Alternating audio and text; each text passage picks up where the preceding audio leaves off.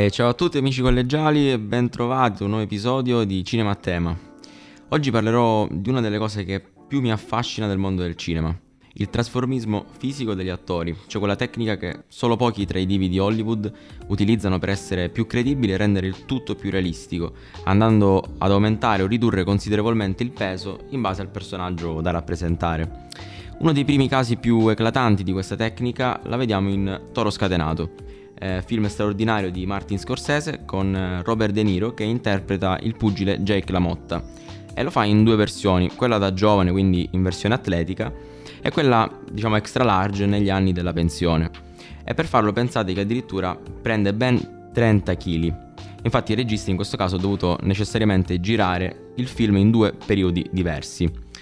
Toro Scatenato fa parte di quella categoria di capolavori del cinema che prima o poi vanno visti. Il film quindi um, è incentrato sull'ascesa e poi sulla inarrestabile caduta di Jake LaMotta, questo pugile cresciuto nel Bronx che all'indomani della seconda guerra mondiale riesce a farsi strada nel mondo della box, mm, anche con l'aiuto del fratello manager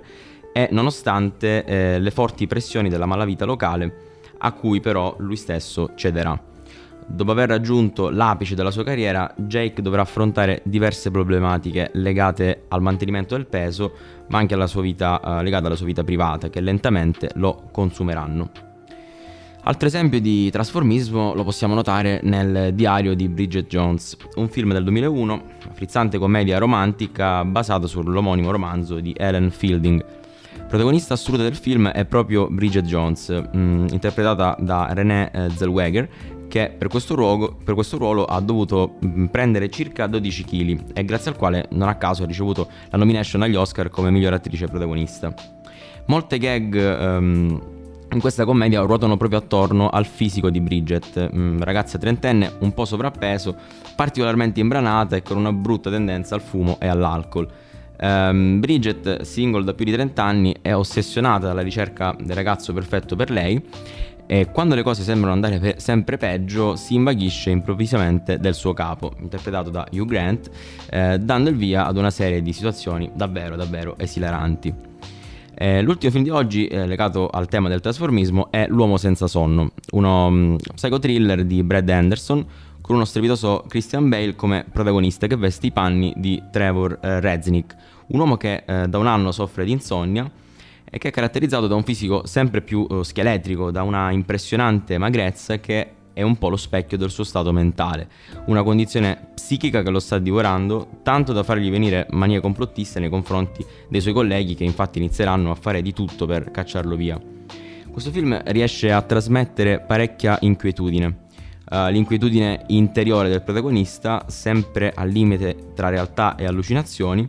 inquietudine che guiderà lo spettatore verso una ghiacciante realtà. Christian Bale mh, mm, probabilmente è il re di questa tecnica uh, del trasformismo, no? uno capace di perdere 28 kg arrivando a pesarne solo 54, cioè due terzi del suo peso forma, in, nell'uomo senza sonno e che ha impiegato successivamente solo 4 mesi per tornare in forma e per guadagnarne eh, altri 10 di chili in muscoli per l'interpretazione di Batman in Batman Begins. Ehm, pensate che poi anni dopo ha pure interpretato il personaggio di Dick Cheney in Vice, cioè il controverso vicepresidente americano del periodo Bush, andando in quel caso a ingrassare di ben 20 kg.